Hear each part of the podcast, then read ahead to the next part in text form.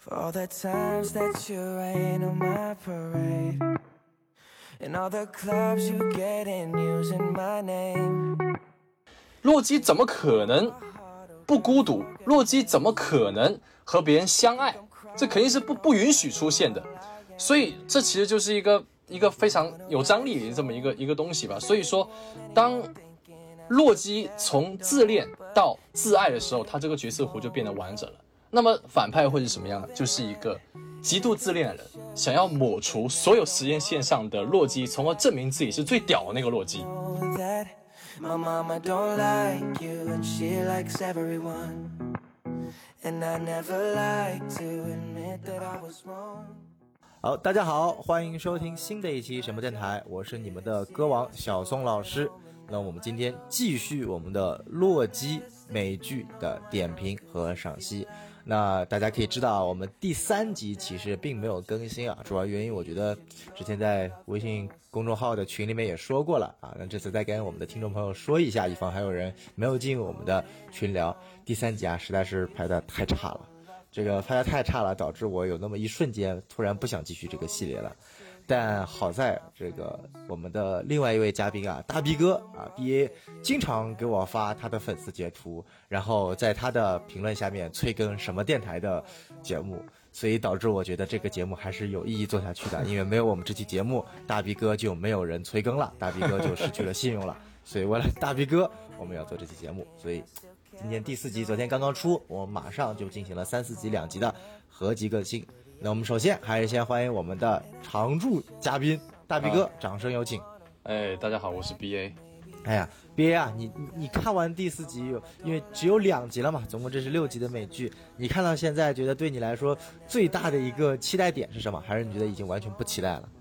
呃，最大的期待点肯定是想知道到底谁才是幕后指使。那么期待值的话，我可以说的是降低的比较多吧，特别是在第三集之后啊、哦。哎，其实我期待的点就很简单，我就想知道莫比乌斯探员最后能不能坐上摩托艇啊！这个我感觉已经成为了全网，尤其是外网里面这个洛基这个美剧的一个梗啊，就是大家都希望看到最后一集。可以的，可以的。对啊，就莫比乌斯探员和洛基一起乘上摩托艇啊！哎呀，感觉又开始组 C P 了。然后我们简单聊一下第三、第四集吧。首先第三集我们可以看到啊，女洛基正式登场了啊。我们第二集等于说我们大 B 哥和我的一些猜想有些成真了，有些失误了。成真的点无非之一，首先第一点，这个真的出现了二零七七年啊，这是非常牛逼的，大 B 哥成功预言了啊，出现了二零七七年，这个一看就是致敬赛博朋克啊，这个 C D Project 呃要打钱了，这个非常非常的有意思。那那下一个出现的是不是就是二零四九了啊？你要出现二零五零、二零七七就是二零四九了啊！我觉得这个可能还是要要要要期待一下的啊。然后第二个点无非就是我在第二集提到了有一个猜想，就是说其实所有 T V A 的呃成员并不是所谓的造物啊，因为就以我们对于第一集、第二集他们的防御力和攻击力的了解，他们也算不上造物，可能真的就是人啊。然后第三集我们借由女洛基之口也也。也说出来了这个缘由，其实所有人是被他们本身就是时间犯，然后被时间守护者抓来洗脑成为底下的员工的啊，所以我觉得这个也哎非常非常的资本主义啊，非常非常的资本主义。然后我们有一点倒是猜错了啊，这个女洛基啊，呃我们都说她是 Sylvie 叫 Sylvie， 然后结果编剧自己告诉我们她的全名叫 Sylvie 呃 Loki Tear 还是什么，我有点忘了，反正她是等于说相当于是确实是一个女洛基，只不过用了魅惑女巫 Sylvie 的名字啊。当然这节目前是看到第四集、呃、劳斯芬特还是什么之类的，哎对对对，就目前看到第四集感觉她应该是呃尽管有借用 Sylvie 的名字，但她还是一个洛基的女性版，对对对、啊、至于我们这个猜想有没有可能在第五第六集进行一个大反转，这个一会儿可以讲到。所以说呢我们也事不宜迟，首先还是按照我们的老套路先讲一下我们第三第四集的呃优点吧，因为我我感觉这个优点应该比较少，我们先从大 B 哥开始吧。你看完这两集有什么觉得最直观的一个优点吗？最直观的优点就是作为一个美剧来说，它的特效还是不错的，对，没有太大的破绽。你居然觉得特效不错啊，这个你确信时间守护者的特效可以吗？呃，我觉得时间守护者它毕竟是机器人嘛，而且设计的丑点到底其实也无可厚非，也没什么。哎，也有道理吧？看来 B A 还是对这部剧很宽、嗯、很宽、宽宽恕的。不是你、你、你说一个优点，就说一个特效好，呃，这总感觉你是在骂这部剧。你、嗯、还没有其他优点了吗？哎，我我是不想尬吹啊，因为看了美剧还是算多的，因为实在是不知道这部剧现在最吸引我是什么了。我只想知道最后那个谜团是什么，但是其实有的时候我是有跳着看的，就真的还还行，就真的还行。其他优点也算不上优点的吧？那你你你能说它剧剧情连贯，剧情连贯这算是优点吗？我觉得这算是一个比较基本的吧。啊、嗯，好好好，这个 B A 不能再说了，再说下去这个漫威粉听你节目，你你到时候做视频又要被爆破了啊！这个我替大家解释一下，啊、漫威的意呃不什么漫威的意思 ，B A 的意思不是说洛基这部剧没有优点，而是以 B A 现在浅显的美剧认知，它无法探知到。这部剧的优点啊，所以接下来得由我这个看过数百部甚至上千部美剧的小苏老师来给大家讲讲洛基这部美剧有什么优点。欢迎欢迎，哎 ，B A 听好啊，这个剧的优点特别多啊。这个首先第一点啊，啊，我觉得呃，洛基他打破了一个我们最基本的认知常识，他真正做到了我们叫做致敬了美国的多元文化精神和政治正确。你看第三集他就出柜了，对不对？变成了这个双性恋。哦啊，你看多少的粉丝为之震惊、嗯、我觉得这一点它符合了明星作为一个商业剧集它成功了第一步。然后我们看到在第三集洛基体现出来他是双性恋，然后到了第四集呢我们更深一步，他不仅是双性恋了，而且发现他爱上了自己啊。这个我觉得啊，就反正是看到现在我觉得就是这个、呃、洛基的恋爱史啊成为了我对这部剧最大的一个啊追求动力。呃，是不是到了第五集呢洛基爱上了每一个啊这个鳄鱼对对对对对对对、呃、没有想到 B A 还有恋兽癖啊福瑞控福瑞控福瑞控可以可以可以，尽管鳄鳄鱼没有福瑞，但是呃可以想象到这个越来越重口了啊啊这个这是它的第一个优点。呃第二个优点呢就是让我们所谓的很多很多的呃剧集的观看者啊产生了无限的遐想啊。比如说第三集啊，其实我们没有讲的，其实现在可以讲讲，就大家都在猜这个洛基在女洛基就是 Sylvie 醒来的时候唱了一首非常奇怪的歌，还是带有阿斯加德情调的歌，然后呃我没记错的话那个那个语言应该是拉丁文改编的，就是应该有点那个意象，因为我知道呃洛呃就是洛基的扮演者抖森他本身是有非常深厚学拉丁文的这个基础的啊，我我我甚至都可能觉得就是说这个内容会不会是洛基他自己就是抖森这个演员自己去设计的啊。但是那一段其实你给他的感觉其实非常奇怪的，包括整个最后在那个星球上面的一个遭遇，就是呃光那个镜头女洛基醒来了之后给了他非常奇怪的很多慢慢拉近的，以直到最后的特写啊，让人感觉他就是在怀疑这是不是一个梦境。包括结合后面的我们可以看到洛基莫名其妙的对一幢大楼使用了啊这个不知道是隔空移物啊还是什么牛逼的能力把它移上去了，所以包括有很多人在猜测是否是呃洛基偷了时间宝石，如果是的话这个其实也证明了第一集 B A 的一个呃就第一集我的一个猜测就是这个时间宝石可能会用到，对吧。然后呢在第三集还提到了一点，就是说呃通过洛基和 Sylvie 之间的交谈可以看到他们在对于母亲的怀念上依然是有这一个棒的一个纽扣的，如果之后这个纽扣得到了实现，或者这个母亲这个角色出现了，也认证了第一集 B A 的这样一个猜测。所以我感觉第三第四集最大的一个功效是在无是在一直在论证我和 B A 在第一第二集的观点是正确的啊，呃坐实了我们是预言家的这么一个身份啊，所以我觉得这个特别好。但是其他我真觉得没有什么其他优点了。B A 有什么补充吗？嗯，没有了。哎，这个 B A 非常淡淡的来一句没有。那我们接下来就进入 B A 非常喜欢的环节吧。我们来谈谈这部剧有什么缺点吧。B A 先来。呃，呃，这个缺点也是我基本上每一次都会讲的，动作是实在是尬啊，动作戏。就是、我我对我，因为我昨晚我才才发了动态，我说动作戏真的是看了我。真的是尬的不行，当然其实好像也没有几个人会反对我这个观点，因为他确实是尬、嗯、最多就有人说那他是法师嘛，但是你不能你话不能这么讲啊，你你你你既然知道他是法师，但是你却给了他这么多近战的这个这个镜头什么意思，不管是在 T V A 里还是 T V A 外，对不对，你本来可以用你的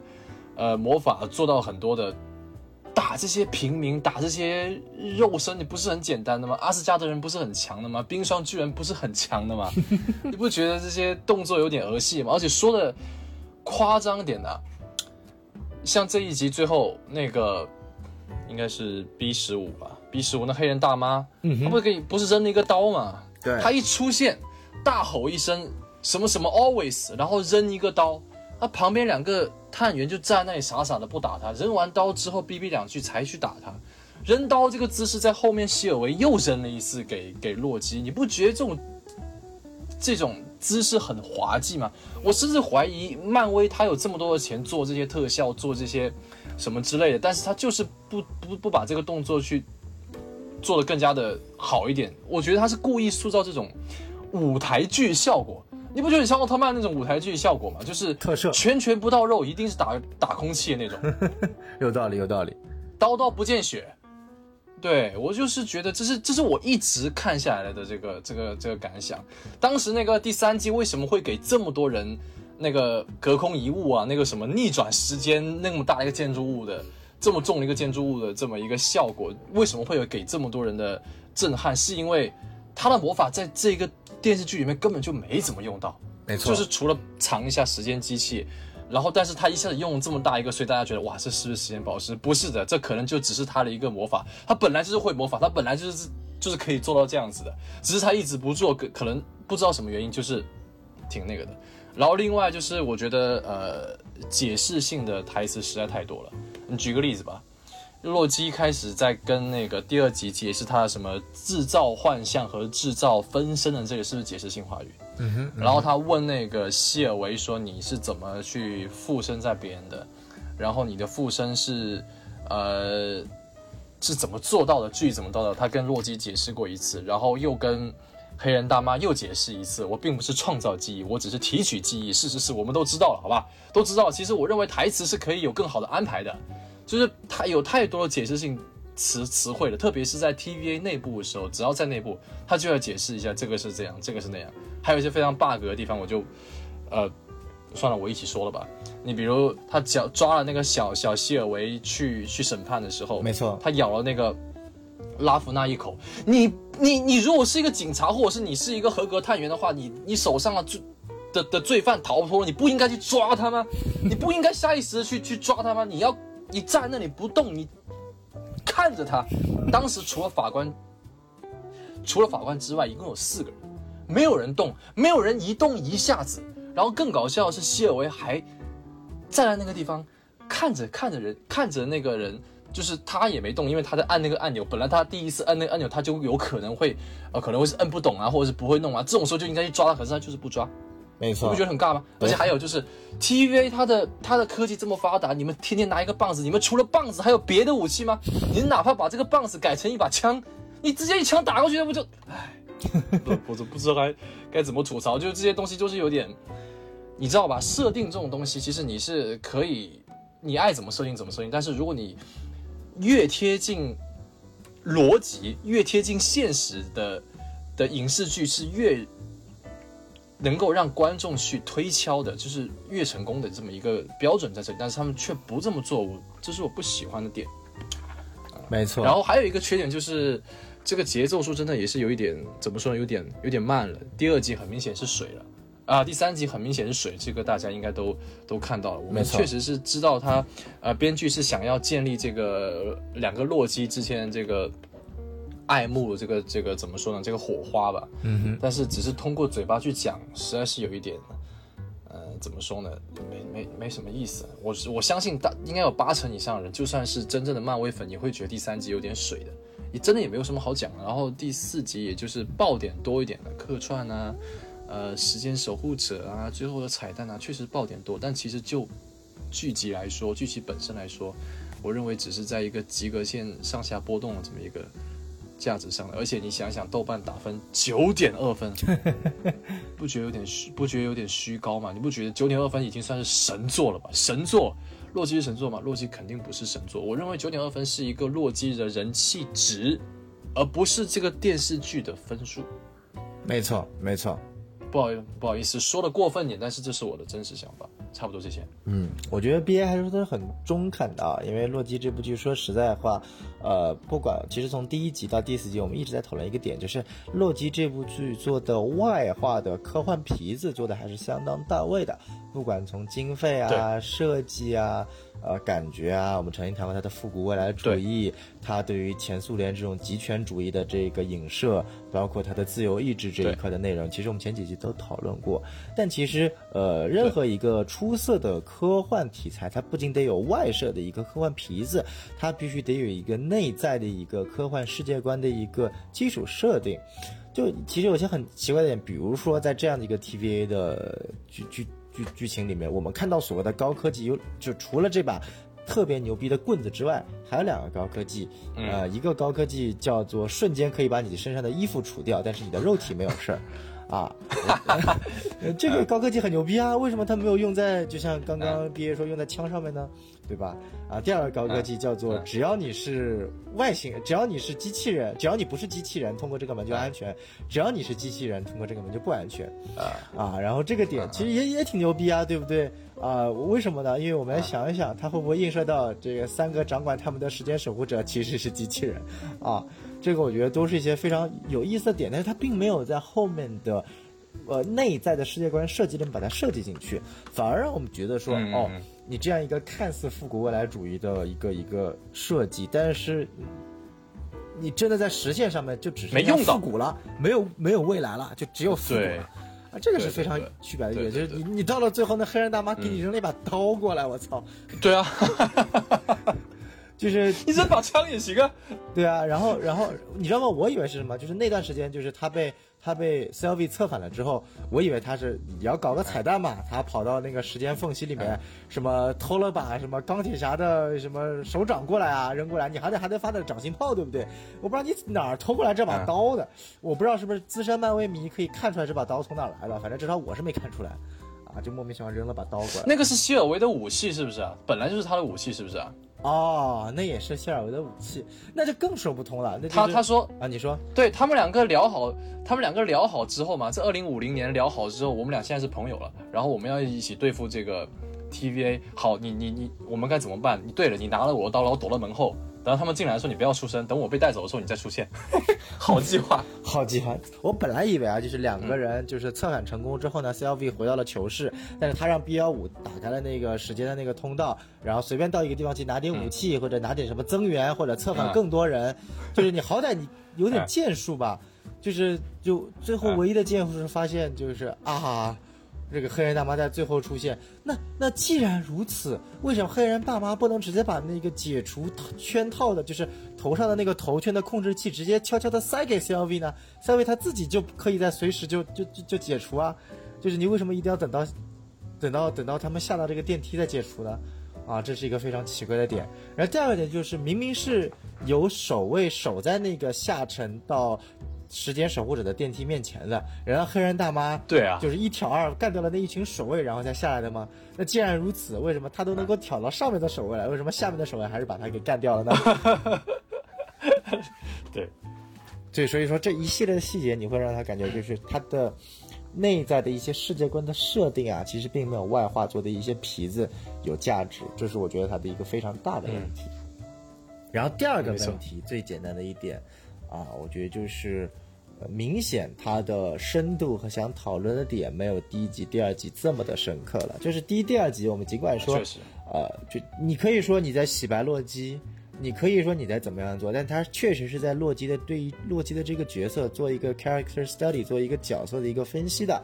从他作恶的一个本质需求，他跟莫比乌斯探员的一个对话，对于自由意志的了解，其实这个主题是贯穿整个呃洛基从雷神一到洛基这部美剧的这样的一个人物弧光的啊，这是我觉得其实非常有意思的一点的。就尽管我们先不去讨论之前 B A 讲的这个到底何谓自由意志，因为我们知道美帝嘛，他的对于自由的理解肯定没有 B A 这么深刻，对不对？我们 B A 是老粉红了。对吧？今天还是七一这个建党节啊，对吧？啊，对，我们节目中还没有祝说过的，祝伟大的中国共产党万岁！中中中国共产党万岁！啊，你看，你看，就是我们这波党费也交足了，对不对？好，这期节目一定得两两破万。嗯这个我们继续啊，就是刚刚提到了一点，呃，就是整体我们到了第三、第四集发现，只要女洛基出现了之后，呃，洛基明显就进入到了一个对于自身的一个认知，跳转到了一个跟情感方面有关的问题了。明显第三、第四集的深度直线下降。嗯，然后到了第四集，对对对，莫比乌斯探员和洛基的交流已经变成了，就是我说的是真的，我不信你，我说的真的是真的，你拿个大傻逼，你我没有骗你，你就是个杀人，你就是个骗人狂，我要惩罚一下你，就是就是已经变成了这种特别特别幼稚的东西了，就一看就变成狼来了情节了，嗯，就是就是我我我没有仔细看这两局的那个分级编剧是不是变了啊，但我觉得就是明显看上去有一个很很难受的一种一种一种直线下降的一个剧情体验。啊，我不知道是否是为了去塑造莫比乌斯探员在这一集死的时候的那个感情的一个呃这个震撼，但是就是像我和毕业好歹看过几部美剧的人都知道，莫比乌斯探员一定没有死，因为他还没有坐上摩托艇。啊，对，呃，我觉得缺点我我们先说这么多吧。我觉得最关键的一点是，呃，大家肯定也不是想听我们说缺点优点，一定是想。就像我们谈《旺达幻视》一样，对于我们到现在为止的剧情做一个合理的猜测。那我觉得 B A 其实呃，你看完这集之后，尤其我觉得对于呃，我们都知道《时间守护者》现在变成了一个机器人，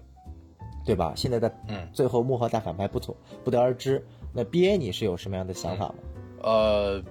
我知道很多的博主在猜那个康啊，对吧？啊，征服者康，我也看了我。对对，我也看了很多人的解释，但是说真的，现在已经第四集了，已经过半了。就是我认为，如果真的，呃，有有那个大反派的话，那么肯定不可能还没有出现的，肯定在我们已经见过的人里面的。没错，我认为那个征服者康可能就是类似墨菲斯托这样子一个有粉丝臆想出来的这么一个情况吧。虽然我知道有很多证据指向说是。有很大的可能性是征服者康，比如后来一些图透啊，比如说莫比乌斯去到了埃及啊，当然他肯定是没死的。征服者康在漫画里面也去过埃及，反正你打开百科的话，征服者康的那些说法好像都是有那么一点道理在里面的。嗯、但是我认为，呃，还是不大可能的，因为这只是一个美剧，美剧的体量还是会在美剧这里面去做一个很好的一个收放的，就是它不会做出太多太多那种。影响它过于影响宇宙这么一个故事吧，比如说像旺达幻视，那么最后它就是收在旺达这个里面，它并没有说创造了一个多么多么牛逼的一个反派没有解决，是不是？它并不会创造一个像灭霸这样子的背后的一个反派，就不我认为不是这样子的。然后根据美剧一贯的尿性，角色就这么几个，角色就这么几个。如果真的有反派的话，那肯定就是在这个有限的角色里面去选，因为我一开始。啊，大家都知道我是做闪电侠出来的嘛，没错。一开始很早的时候，我猜过，呃，第几部啊？我已经忘记了，应该是第三部的时候，我猜过，呃，某一季的闪电侠的反派其实就是他巴利本人。那我我我也是现在也是同样的道理，我猜就是洛基的反派肯定就是洛基本人。首先呢，就是这个刚才说的《旺达幻视》的标题《Wanda Vision》。就是旺达的幻象嘛，对不对？他的敌人其实就是他自己，不是什么阿加莎，阿加莎他不算是敌人，阿加莎是一个非常非常非常失败的一个一个反派。然后洛基呢，就有一种说是主人公和反派都是洛基的一个既视感。当然，这个这两个其实还不是特别的，但是我大家应该记得吧，就是在前几集里面，呃，洛基这部剧在强调一个概念，就是 the superior version of Loki。嗯，最屌的洛基，没错。他一直因为洛基是一个很自恋的人嘛，对不对？没错，他是一个很自恋的人。然后呢，其实，在第四集里面，洛基的这个角色弧已经是相对来说已经是很完整了。一开始他是一个自恋但是不自爱的人，自恋不自爱。然后呢，他当他爱上希尔维的这一刻，其实这一刻很重要嘛，因为你看，连 T V A 都没有见过这样的一个时间分支，这样一个时间，就是一个一个事件，一个关联事件。洛基怎么可能不孤独？洛基怎么可能和别人相爱？这肯定是不不允许出现的。是的，所以这其实就是一个一个非常有张力的这么一个一个东西吧。所以说，当洛基从自恋到自爱的时候，他这个角色弧就变得完整了。那么反派会是什么样呢？就是一个极度自恋的人，想要抹除所有实验线上的洛基，从而证明自己是最屌的那个洛基。因为在第二集里面啊，第二集里面那个莫比乌斯也有，不是给我们放出了很多个版本的洛基，什么肌肉洛基，什么一个，还有一个什么运动员洛基嘛，是不是？他都说这些都是，都是他们已经抓到过的，都是他们的敌人。没错。所以他们其实一直在一直在这个怎么说呢，就是捕捕捕杀洛基吧。所以我认为这是有很大的可能性，就是洛基其实就是最大就是最后的那么一个反派。还有一个证据就是。当然这个证据其实也也还好，因为我们会发现洛基其实并不强啊，他是有魔法，而且而且每一个洛基的这个能力其实不会冲突的。比如说你看我们的洛基他是可以呃隔空移物啊，或者是把东西变没有啊，就仅仅只是这样子而已。然后但是但是他不能像希尔维那样附身，对，但是希尔维他可以附身，他可以提取记忆，但是他不能创造记忆。那么我们合理猜测，那个极度自恋的反派洛基他的能力就可能是强大到不可以篡改你的记忆的，像就是比、oh. 比那个希尔维更加的 superior， 对不对？他可以呃把你的记忆给屏蔽掉，甚至给你创造新的记忆，或者他可以像我们的洛基一样制造一个幻象。什么幻象呢？巨大的 T V A 幻象啊， oh, 就是这样子。然后我们不是还呃，因为这一集的这个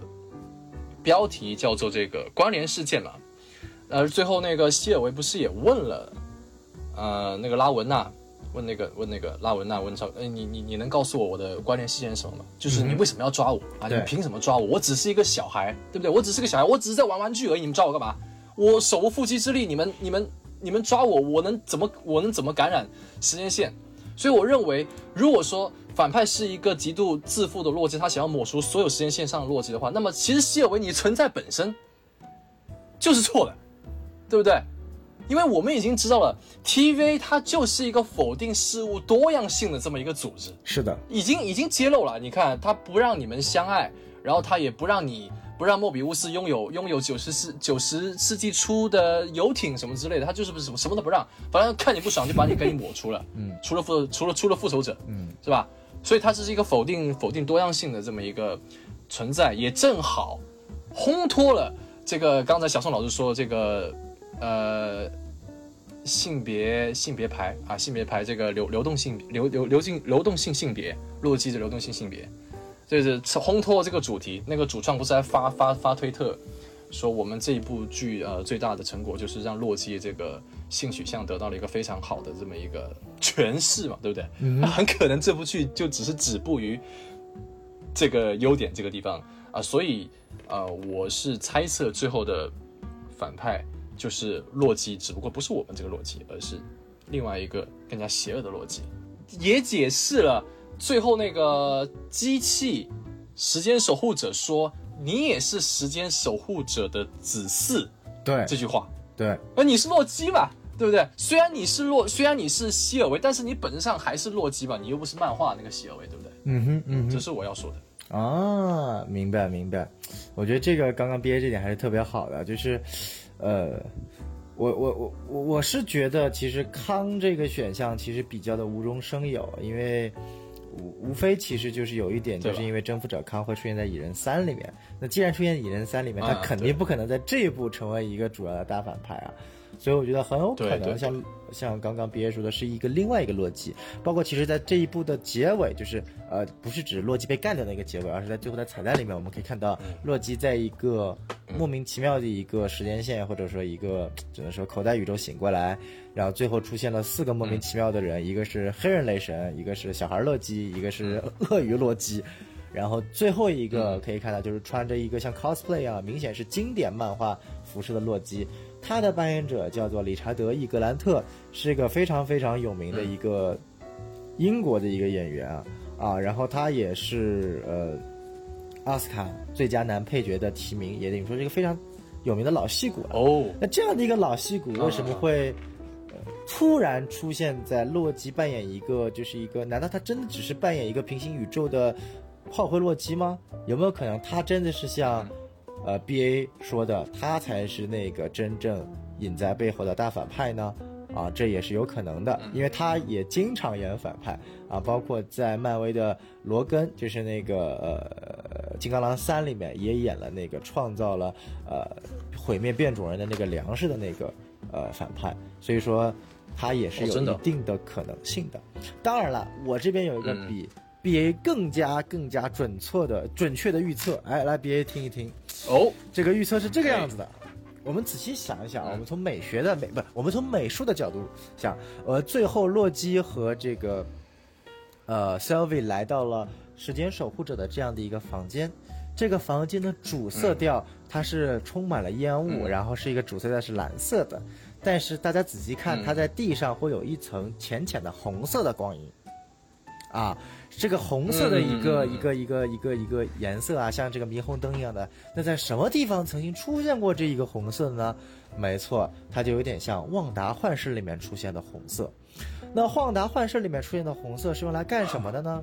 大家不要忘记了，它是创造出一个结界的啊！旺达幻视曾经提出来一个概念，叫做如果我创造出了一个魔法结界里面，那在这个结界里面啊，我说的不是天津话，不是结界 啊, 啊，就是在这个魔法结界里面，啊、其他魔法是没有任何作用的。所以这也就可能解释了为什么在整个 T V A 从无限宝石到洛基的魔法，一切这种以法力为根源的能力都无法使用，是因为有个非常非常强大的魔力的一个能源正在笼罩着整个 T V A， 来这个来来来保持整个 T V A 的稳定啊，这是第一点。嗯，第二点大家仔细想一想啊，每个呃时呃 Minutemen 那个保卫时间的那个杂兵跑到一个变异的时间线里面，他最后都会清除那个像像那个时间药丸一样的东西。那个时间药丸它启动了之后呢，就会变成紫色的东西，紫色的一团烟雾，然后抹除这个世界上所有其他的东西。那什么东西是紫色的呢？没错，旺达幻视里面阿加莎的魔法能力来源它是紫色的。所以说啊，洛基这部剧背后的大反派，它一定跟旺达幻视中的魔力能源有关，它既跟旺达的红色有关，又跟阿加莎的紫色有关，它本质上是一个非常强大的魔法能量使用者。那最后的大反派是谁呢？没错，他就是墨菲斯托。牛逼牛逼牛逼吧，可以，就是你们要想想看，牛逼牛逼，漫威是不会溜粉的。你真的以为他在旺达幻视溜粉了吗？没有，他是把所有的悬念都揭露到洛基啊，这是呃、嗯，好吧好吧好吧，不开玩笑了，这个这个这这个这个想法呢，也不是我想出来的，这个想法呢是由在 Reddit 的一篇帖子想出来的啊，我觉得这个他也是挺能扯脑洞的。那呃，我我接下来说下自己的想法。其实我的想法非常简单，就是，我认为可能就是我同意别的观点，是大反派已经已经出现在已知的人物当中了，但是我可能不觉得他会是另外一个洛基，因为目前为止其实没有太强的直接关联，或者说所谓的一些呃小的一些线索可以告诉你。我觉得就是呃以漫威这些剧的尿性，我觉得大反派最后就是 Ravonna， 就是。就是这个呃，这个女性，为什么呢？首先第一点啊，她跟康还是有关的。在漫画里面 ，Ravonna Renslayer 是就是这个女性的这个执政官的这个角色啊，就是这个审判官的角色、啊，她是征服者康的、呃，忘了是女朋友还是老婆还是妻子，反正她就是征服者康的爱人。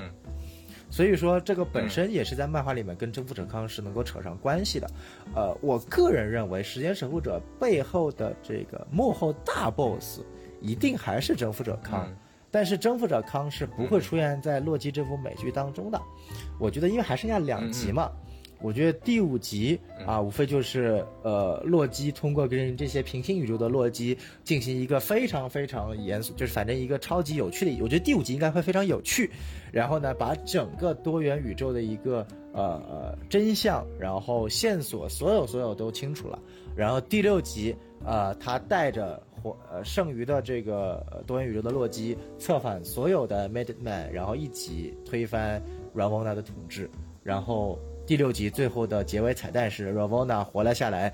跑到了征服者康的身边，然后征服者康露出了一个背影，然后敬请期待一人三。这就是我的一个想法，也是可以。对吧？这是我觉得是可以，这是一个比较比较正常的。当然，我觉得 B A 这个好就好了，嗯、就是如果按照 B A 这么写，这个剧从剧作角度来说会更加的有意思啊。它更像闭闭环嘛，对，就闭环，就就闭环了嘛，就就更像我觉得像 D C 的那部《末日巡逻队》，嗯，就是它真的是做到一种，嗯，不管从剧作角度上来说，还是从人物的弧光角度来说，它都是一个闭环，双重闭环。但是我的这个思维就是明显是站在一个看过《旺达幻视》和《猎鹰与冬兵》的人角度来思考的。对于一部漫威剧，它并不考虑太多，它就考虑这个故事能够六集圆满结束，不出错就行。呃，其实如果说真的是那个。像你说的这样子，背后 boss 是康的话，还有一个比较有意思的说法，我也是看网上的，不是我自己想的。嗯，是比如说从《旺达幻视》引到《奇异博士：疯狂多元宇宙》嘛，嗯哼，然后再从洛基，假设洛基他的反派最后是康，嗯，然后再到蚁人嘛，嗯，你看有这么多的这个，呃。电影和电视剧它都已经有一个大体的一个方向嘛，就是走这个时间穿越这么一个方向嘛，没错，其实它也是时候该引出一个像类似灭霸这种级别的一个反派了，嗯，那么毫无疑问征服者康他是具备这么一个素质在这里的，对，所以可能这些剧集啊电影啊可能最后真的都是要去打这么一个反派， 也, 也有可能蚁人对上了但是没打败，也只是把他打回去了，但是他还可能有更多的筹备或者是什么什么之类的。但我认为说是与其我们都有讨论过说现在扛大旗的英雄是谁，但是我们却没有想过到你扛大旗的反派人是谁，对不对？是我们一开始那十年里面能够串起来除了钢铁侠那就是灭霸，他虽然一直在彩蛋里面，但是他是一直串起来让大家都让大家都知道哦，复仇者最后是要打灭霸，或者是所有这一切都是灭霸搞他，派洛基来来搞纽约什么之类，他都是最后的反派。那肯定得有一个反派和一个正派这么一个两条线同时进行的，但是现在看来是两条线都很模糊，没错，是时候该有那么一点点表示。如果说是征服者康的话，但我是希望像是小宋老师讲的这个样子，你可以是他，但是你不要让他出来，就真的出来两个人几个洛基打一个征服者康，那就说真的没什么意思那样子。是的，这个我绝对认同。嗯，我是这么想的，就是呃顺着刚刚 B A 的话去说，因为征服者康我们呃大概率他应该就是第四阶段的一个最大的反派了。但是这样的一个反派他到底是怎么能够链接在里面呢？我我的一个想法其实很简单啊，就是随着复联四啊、呃，等于说是复仇者联盟通过了时间穿越这样的一个手法，最终打败了灭霸。但是呢，这样的时间穿越，它惊动到了时间的掌控者或者时间时间轴的掌控者征服者康，所以说呢，整个第四阶段其实是围绕了征服者康如何去呃通过时间的能力从内部瓦解复仇者的。当然，第一个正式亮相会在《蚁人三》里面，然后接下来他会不断的通过各种电影去瓦解内部，从时间线上瓦解复仇者。那复仇者应该怎么样的去反，就是去对抗这种时间的力量呢？那就是另一条线，就是由奇异博士开启的平行宇宙，通过复仇者通过平行宇宙的这种方法去对抗时间线的冲击。所以说从呃洛基开始到旺达幻视，到这个奇异博士进入疯狂多元宇宙，到我们一直在说有可能的蜘蛛侠三的这样的一个平行宇宙，然后就这么轮下去，然后包括甚至可能在永恒族里面会提到的一些细节，都是在为第四阶段平行宇宙 V S 时间时间线的这样的一个大的设定背景去讨论的。呃，所以我觉得就是说这样的一个脑洞啊，放在洛基这样的一个非常非常有知名度的角色里面去进行稍微的展开，其实也也是挺明智的，因为大家知道就是你是个漫威粉，嗯、不错。就就肯定会看洛基这部剧吧，嗯、你可能不会看《旺达幻视》，你可能不会看《猎鹰冬兵》，嗯，但你一定会看洛基，嗯，因为这是一个从第一阶段就陪伴到你现在的一个角色，嗯、所以我觉得如果这么搞的话，漫威还是蛮有意思的。呃，那刚刚其实我和 B A 都是在谈论自己的对于未来后续，呃，不管是最后两集还是对于第四阶段的一个整体的猜想，啊，说对了请大家打赏，说错了概不负责，嗯、啊。那接下来呢，我们盘点这个实实在在的东西，因为每一集嘛，我们都会去谈一些小彩蛋。那这集也毋庸置疑，我们有请 B A 来谈谈这集和第三集、第四集啊有什么相关的小彩蛋。呃，其实第三集没有什么特别有意思彩蛋，我能说的其实都在都在都在视频里面了，反而是第四集可能有一些比较有意思了吧。嗯、就是一开始嘛，我们不是看到那个小希尔维在玩玩具嘛，嗯哼，这个其实大家都大家都知道，他手中那个龙还有那个女武神，其实就是那个《诸神黄昏》里面出现的嘛，没错。然后那个还有一艘那个维维京船旁边的那个狗，应该就是苏利尔对吧？对的。呃，但是啊，有一个猜想是这样子，就是那个希尔维为什么要被抓呢？因为你看他他他现在那些举动啊，其实就可能暗示他以后可能就是成为像女武神这样子的一个英雄，而不是诡计之神洛基，对不对？有可能吗？ oh. 就是哎，你你本来是要对你本来是要变成坏人的，哎，你你你居然是怎么样？你玩玩具，居然是把你自己给启发了，然后原来你要想要变成好人了啊！当然了，其实这个这个不一定，这个肯定是怎么说呢？只有百分之十的可能性。毕竟洛基小时候他也是挺好的，洛基小时候也挺好的啊。所以这个其实不大不大不大可能，只是一个想法。嗯哼，呃，然后，呃，然后那个什么，我看一下，等一下，哦，然后那个洛基被丢到那个时间循环里面啊，不是见到那个西弗嘛，对不对？对。哎，西弗这个彩蛋其实就没没什么好说，这个已经摆在这里了。但是我因为我比较喜欢看《火影忍者》，哦，所以我觉得他这里是有一个，对对对，他那个《火影忍者》里面有个幻术叫做伊邪那之。解释一下，就是把人困在一个循环里面，对，哎、oh. 就是简单说，这个其实很复杂，就是把人放在一个循环里面，就是那个人现实中他是不会动了，但是他是在脑子里面制造了一个幻术，就是除非你能够认清一些事情，或者是除非你能找到你自己的一个缺陷，特别是心理上的缺陷，你才能解除这个幻术。因为曾经宇智波鼬就就就对那个药师兜使用这个幻术，因为药师兜他就是一个不承认自己的一个人，他就是喜欢模仿大蛇丸，哦、他是一个没有自我人。对对对，然后那个宇智波鼬就是想要传达一个概念给他，就是你就是你自己，就是你一定要接受你自己是一个一个正儿八经的这么一个一个一个人物，要认可你自己。其实这跟带土是一样的啊，这个扯远了。重点就是对于自我，哎，讲到那个讲回洛基，要有跟洛基又有对应的地方，就是对自我认同感的问题。然后呢，在药师兜认识到自己其实并不需要活在大蛇丸的阴影下的时候，他就出来了。就像是呃，洛基他认识到他跟西弗承认自己就是喜欢恶作剧，他就是渴望被人关注，就太自恋了，我害怕孤独，好吧，我就是我就是这样子的，承认了。所以他就解开这个书，所以莫比乌斯出现啊！当然，这个其实是我自己的一个，也是一个脑洞了，但是我觉得挺有意思的。然后那个西弗，其实大家如果了解北欧神话的话，都知道洛基其实是有把他那个头发给剪断嘛，没错。但是不是只是那样剪哦？其实，在神话里面，他是一头金发都给剃掉了。是的，是的。啊，然后在那个我还查到，在漫威呃八三年十一月的漫画里面，所有年刊十一刊里面也有出现这个小恶作剧，就是直接把他给。呃，给给给给重现了啊！另外这个角色会在那个《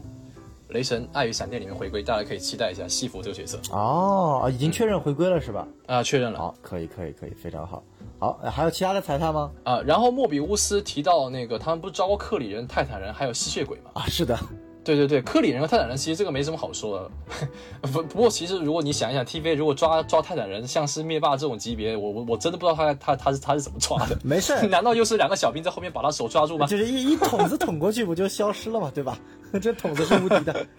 对对，有意思就是那个吸血鬼，吸血鬼漫威里面比较知名的吸血鬼就是第四阶段刀锋战士，哦、对吧？或者是。呃、嗯、索尼的莫比亚斯是是是啊，这两个挺有挺有意思。当然当然了，就可能其实这个梗也就是跟第一集里面提到什么噩梦部门啊、梦魇啊、Nightmare 这这种角色一样，这种反派只是可能只是蹭一下，但是一点意思都没有，大概率百分之九十八是这样子。我觉得也是的。然后啊，我之前第三集的时候不是我在视频里面有讲了嘛，就是有一个叫做 bisexual lightning 的这么一个美学嘛，嗯，呃，现在这些。嗯，科幻、啊，比如说，就是我在上一个视频里面讲到了一个美学，叫做 bisexual lightning。嗯哼，这个概念是怎么一回事？就是蓝色、红色和紫色色调，它把它融合在一起。呃，我们看到的比较多的、出现的比较多的场景，比如是呃酒吧。酒吧是怎么样呢？比如说《自杀小队》里面小丑一个 M V 叫做兰博基尼，那个 M V 里面就有出现。哎，其实除了这个之外，很多酒吧都是这种色调的。是的，比如《神探夏洛克》里面的也有出现这种色调。哦，呃，这个色调，嗯，它表示酒吧还有同性恋，你顾名思义嘛，是吧 ？Bisexual Lightning， 对不对？同性恋，呃，同性恋其实那个呃，《神探夏洛克》也有带有一点这个感觉。还有就是科幻。科幻科幻的话其实很明显有三个电影，呃星际一呃不不不银河护卫队，银河护卫队、uh-huh. 它有这种色调。是你你们想象一下那个 Ego Ego 那个星球的颜色是什么样子，是不是粉色、蓝色、紫色，对不对？哦、oh. 它就是搞这种东西，就是搞这种比较科幻，而且它的星球上面是不是也有很多那种呃那种很科幻，那种不同于复古科幻的那种科幻，其实也很有意思。但这个这个不是这个这个扯远了，星球上面不是，这只是星球外面。然后第二个电影就是奇异博士，奇异博士的整个视觉除了我讲过分形和混沌之外，其实它也是大量运用了紫色、蓝色和红色这么一个概念，特别是在最后对战多玛姆那个场景，以及香港那个就是给污染的时候也是这么一个紫色和蓝色。还有一个最直观的就是黑豹，黑豹的那个梦境，他死后那个世界啊，对，就是死后的那个那个冥界，对对对，我我这个就是只是提一下第三季的一个美学。然后第四季其实有一个非常有意思的就是，呃，时间守护者的那个房间，大家有没有注意到？有很多的楼梯，很多的不同方向的一个楼梯和很多的那个。门、嗯、这个呢其实这个美学是非常有名的，也出现在许多的影视作品里面的。它是由艺术家埃舍尔创作了一个，怎么说呢，很多的作品，他创造了很多作品都是这种风格。他擅长用几何图形在视觉上营造出一种不可能的空间错觉。最有名的这个我们大家在这里不能放图啊，但是大家可以想象一下，就是在《盗梦空间》里面有一幕，就他们在走那个楼梯嘛，对不对？明明是往上走，对不对？看起来是往上走，但其实它是有一个断层的。但如果你不是放在一个三维空间里面，是在一个二维空间里面，只是一个单一角度看的话，它就是一个不停循环的一个，明明是往上，但是好像又是在下的这么一个，呃，一个一个视觉效果里面啊。莫比乌斯环，莫比乌斯环也有这么一个意义在里面啊。然后，如果大家有看过《游戏王》的话。一个很老的一个动漫啊，游戏王，日本动漫游戏王里面千年积木，千年积木里面的一个那个造型，里面那个迷宫也是这样子的。或者如果大家都没有印象的话，瑞克和莫迪第三季第八集大家可以去看，最开始的那个迷宫，最开始的那个迷宫在这一季讲的什么呢？这一季讲的就是莫迪不是跟瑞克呃有很多的冒险嘛，但是有很多的冒险的记忆其实是莫提他不愿意接受，所以瑞克就把它删除了，删除并保存在一个胶囊里面。如果他想的话，他提取出来的插头上你就可以想起来了。就是这一季，就是这、呃、就是这一集的开头就出现这个迷宫，然后刚好这一集呃有这个关于记忆的这么一个操控一个意义，也对应了这个实验守护者或者是对应了 T V A 的这么一个属性吧。嗯哼，啊，在这里面。啊、嗯，差不多是我看到彩蛋，差不多是这样子。这个我觉得后面就已经不叫彩蛋了，就是B A非常硬核的美学分析，我觉得这点还是很好的。因为我们觉得其实看一部剧最关键的其实不仅是看它的一个呃所谓的一个最前线的一些人物啊和剧情啊，其实可以通过很多美学的设计去体现出整个主创想要去表达整个剧的一个呃直观的一个感受和一些内容，所以我觉得这个大家可以去多去注意一下这些细节啊。呃，尽管《洛基》这部美剧没有什么非常特殊的优点，但是美学这块的设计，我觉得就是像我刚刚说的，它没有一些很多内在的内核逻辑，但是外在的一些东西还是很炫的啊。毕竟咱漫威不缺钱，对吧？所以我觉得这些东西大家可以去、啊、去参考一下，包装嘛，包装嘛，包装嘛，这个还是特别好的。呃，就是就是还有一种可能性啊，就是我们知道洛基在所谓的死之前，就是打引号的死之前。啊，其实是想跟那个、嗯、那个 Sylvie 说，就我们理解就是想对 Sylvie 示爱表白，是吧？然后结果没有表白成功，先被捅刀子。就是废话那么多，你直接说一句 I love you 得了嘛，非得来一句哎呀我有这个感觉啊，你有没有 get 到啊？就烦的烦的要死。但有没有可能就是这其实也是埋下的一个坑，他并不是想要向 Sylvie 表白，而是想要向 Sylvie 展示某种就是他看到的东西，或者或者什么，就比如说他可能通过在那个星球上的某一个瞬间，他真正了解了 Sylvie 隐藏的过去，然后在那个时刻想对 Sylvie 说，然后没说完就被一刀子捅到了这个莫名其妙的那个口袋宇宙当中了，有没有这个可能性？我觉得是有的，因为在当下那种大家都比较懵逼的情况下，并不是一个表白的好的时机，对吧？一般来说，表白的好的时机是在将死的时候，或者说是成功的时候才会去说的，而不是在这个对懵逼的时候去说。但是，因为我查到这一集的 E D 啊，它是一首蛮好听的歌，叫做《If You Love Me》，它的歌词就是。啊，如果你爱我，你真的爱我，就让它发生吧，亲爱的，我不在乎。啊、我查这个，我是觉得，呃，也许这对洛基的 C P 是官方是可能就是暗暗推的，就是呃明推的，明推的。嗯，所以他们两个可能单纯就真的就是相爱了。嗯，啊，我明白明白。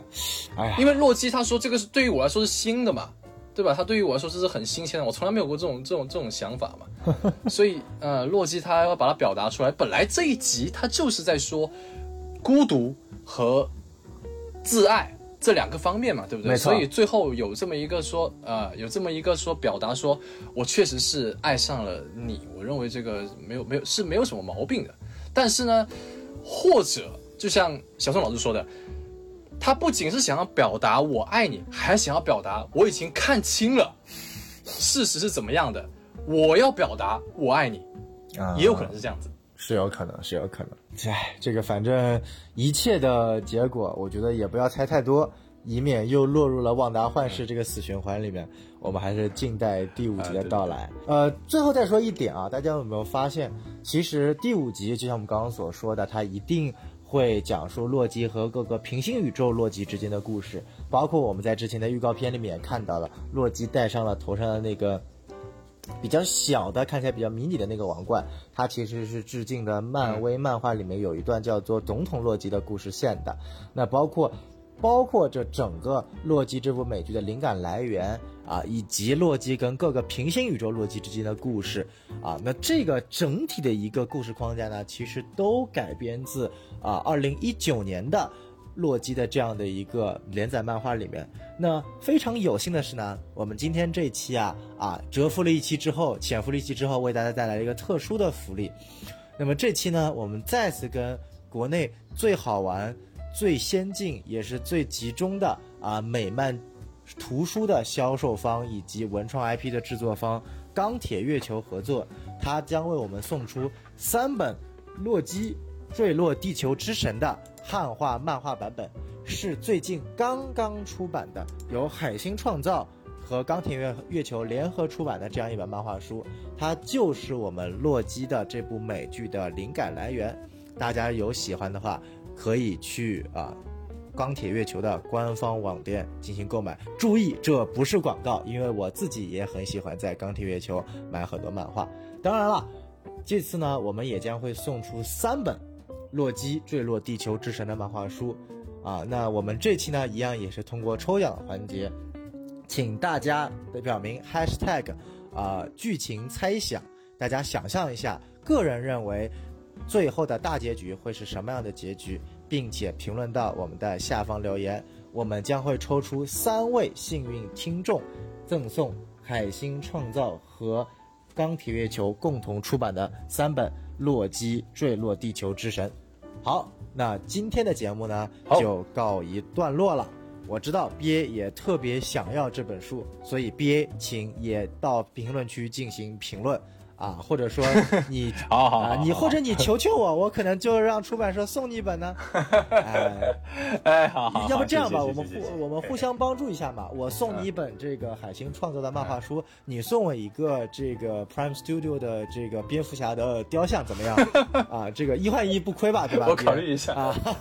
可以可以，可以可以我考虑一下，可以可以可以。好，那然后大家还是不要忘记了关注我们的微信公众号 S M F M 二零一六，加我们的机器人进入我们的官方群聊，所有跟漫威 D C 有关的美漫情节剧情讨论都可以在我们的神木电台官方群聊里面进行这个讨论。那我们也非常感谢这一期 B A 的支持，让我们下周再见，感谢 B A。 哎，谢谢谢谢谢谢谢谢神木电台，好，再见，拜拜。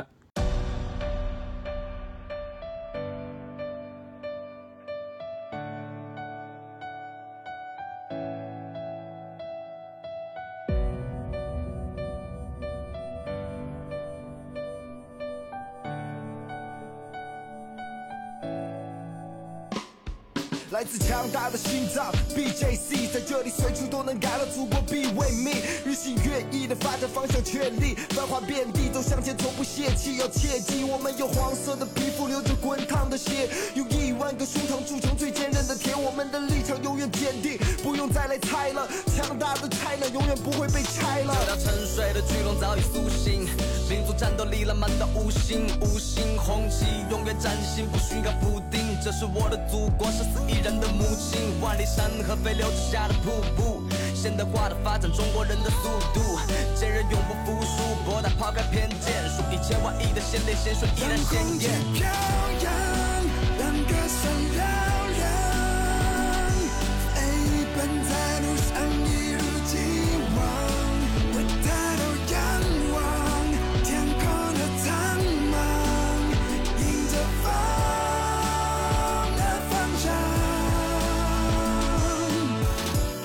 嗰陣同我屋企人每次睇嘅大閱兵都令我感到震撼，齊整劃一利落嘅動作冇絲毫抖震，好似開著特效細節到每個眼神，為著堅持流過幾多汗水，感動過一輩又一輩嘅中華仔女，同樣紅色血脈熱血熱盛紅日光，天地浩蕩間走出我們的能量，在昂首挺背女兵英雄氣質，在毫不驚雷成人性的氣勢，在書寫未來緊握的筆直，每一步都在前進，每一步都注入歷史，现在我已经长大，轮到我守护你了，哎，我的祖国只是人才太过匮乏，热心不让世界知道什么是中国制造，让你为我骄傲，为我自豪，哦妈妈，天空两个闪耀亮，飞奔在路上一如既往，我抬头仰望天空的苍茫，迎着风。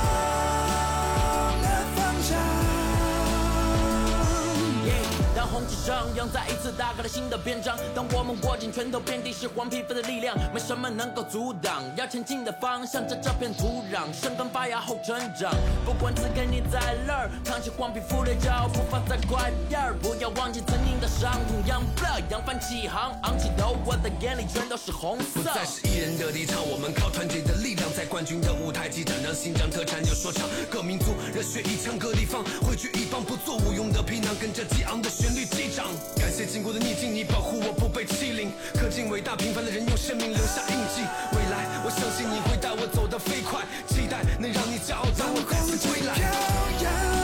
两个闪耀亮，飞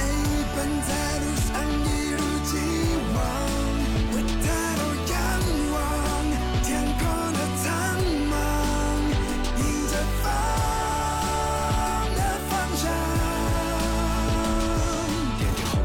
落在人们头上，就像南京的被热海水冲淡我的惆怅。如果你还在四处游荡，不甘心一切只是为了谋生，那就摇晃旗帜，挥洒血液，点燃油灯。万里江山，繁华似锦，不是相爱，你更要昙花自信，更值得你去推敲。匠人般的微雕，被暴力装满自信，向先人致敬。Yeah， 战火硝烟起，一战几万马力奔驰。身在这和平年代，庆幸我的路有时风雨。血脉汇聚的江河，金牛座投影丝绸最美的红色，做固执金往后，做竹满志成就，华夏儿女砥砺前行，凤凰在手，龙在右，中国地，中国魂，中国力，中国门，血脉相承，中国红的中国人。你看那红色的旗帜飘扬的多么优雅，你用我们的宽宏作为你轻视的筹码，三脚猫的功夫别来和，龙的传人别画，不服就先让你尝尝女排姑娘的扣杀。看我们的队伍有多么的帅气，虽然我们不在意，别在角落里阴阳怪气，我们呼唤和平，也请你收紧跋扈的怪癖，不然你只能坚守送去你家的高不快递。两个闪耀亮，飞奔在路上。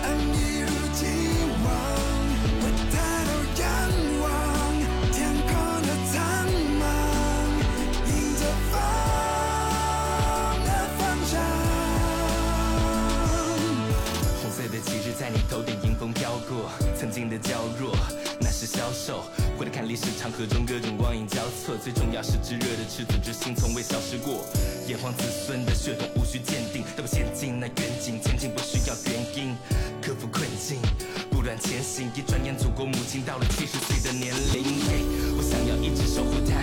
尽管离最终的理想化还有误差。那就再次整装出发，乘风破浪，让 China 成为全世界都尊重的对象。七十个年头积累，七十年沉淀，七十万全球国人力量的重现。七十万千秋汉堡终将会独坠，七十美元有我爱它深入骨髓。让歌声嘹亮，飞奔在路上一如既往。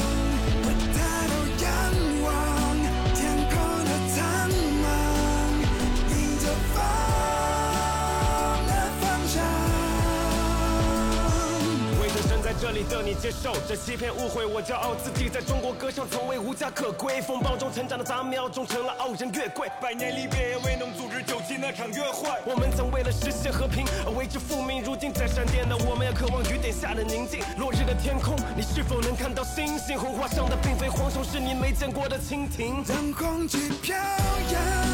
让歌声嘹亮。